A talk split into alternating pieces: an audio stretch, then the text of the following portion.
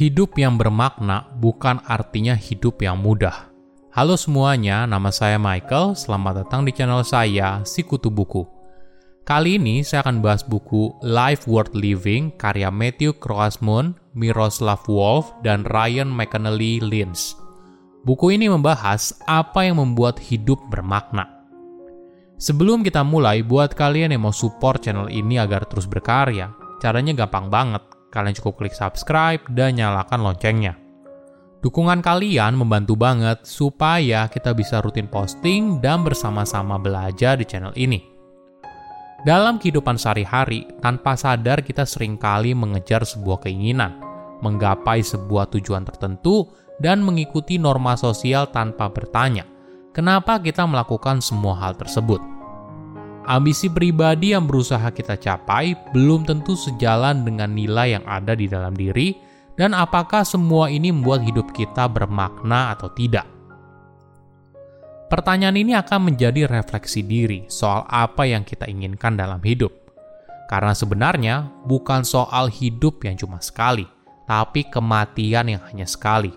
Kita bisa memilih untuk hidup setiap hari, asalkan kita tahu bagaimana caranya. Saya merangkumnya menjadi tiga hal penting dari buku ini.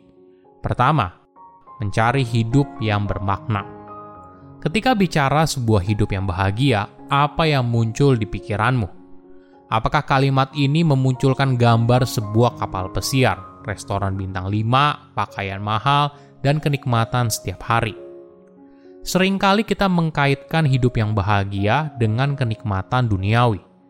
Memang tidak ada yang salah menikmati kenyamanan yang bisa dibeli dengan uang. Tapi apakah memang ini yang harus kita kejar dalam hidup? Mungkin ada masanya kita berhenti sejenak lalu bertanya, hidup kok gini-gini aja ya? Apa sih yang saya cari dalam hidup?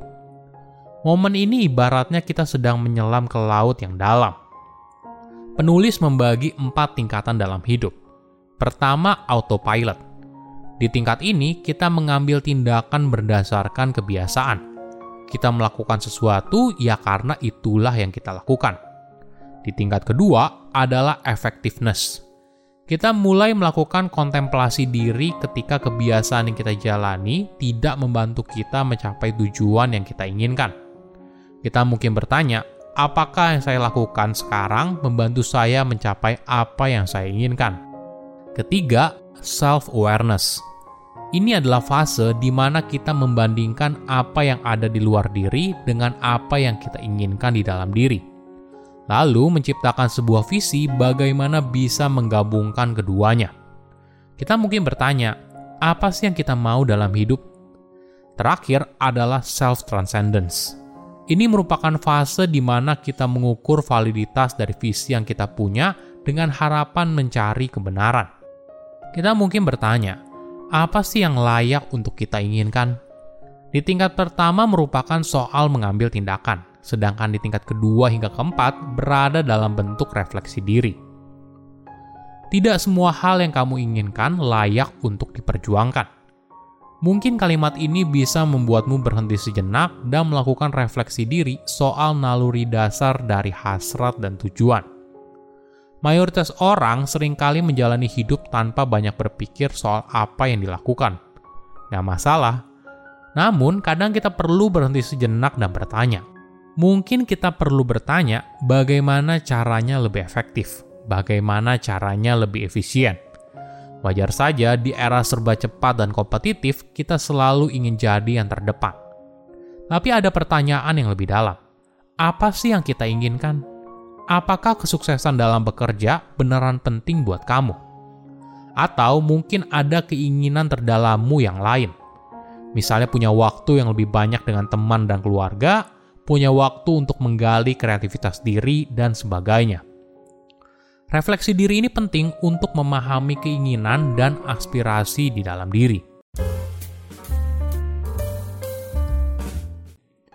Kedua, tidak ada satu hidup bermakna yang paling benar. Pertanyaan terbesar manusia bukanlah apa yang kita inginkan, tapi apa keinginan yang layak untuk diperjuangkan. Jawaban dari pertanyaan ini berisi apa itu hidup yang bermakna, inti dari keberadaan kita di bumi, dan apa artinya kita bertumbuh sebagai manusia. Namun sayangnya tidak ada jawaban yang pasti. Setiap orang punya jawaban yang berbeda atas pertanyaan ini. Bagi filsuf seperti Aristoteles adalah seorang manusia bebas yang bisa memiliki harta atas namanya sendiri. Bagi Friedrich Nietzsche adalah seorang seniman yang punya privilege tertentu sehingga dibebaskan dari pekerjaan sehari-hari. Hal yang sama juga dialami orang biasa. Ada yang merasa kalau hidup yang bermakna adalah hidup dengan berkelimangan harta. Yang lain punya pandangan kalau hidup yang bermakna itu memiliki keluarga utuh dan harmonis. Gak masalah, inilah indahnya kehidupan. Kita perlu belajar untuk merangkul perbedaan. Ada dua alasan kenapa hal ini penting.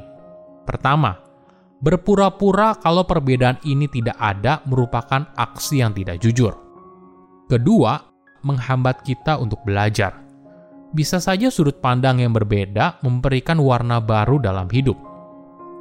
Mungkin saja selama ini kita kurang berpikir secara cermat, atau kita melupakan sebuah nilai yang penting.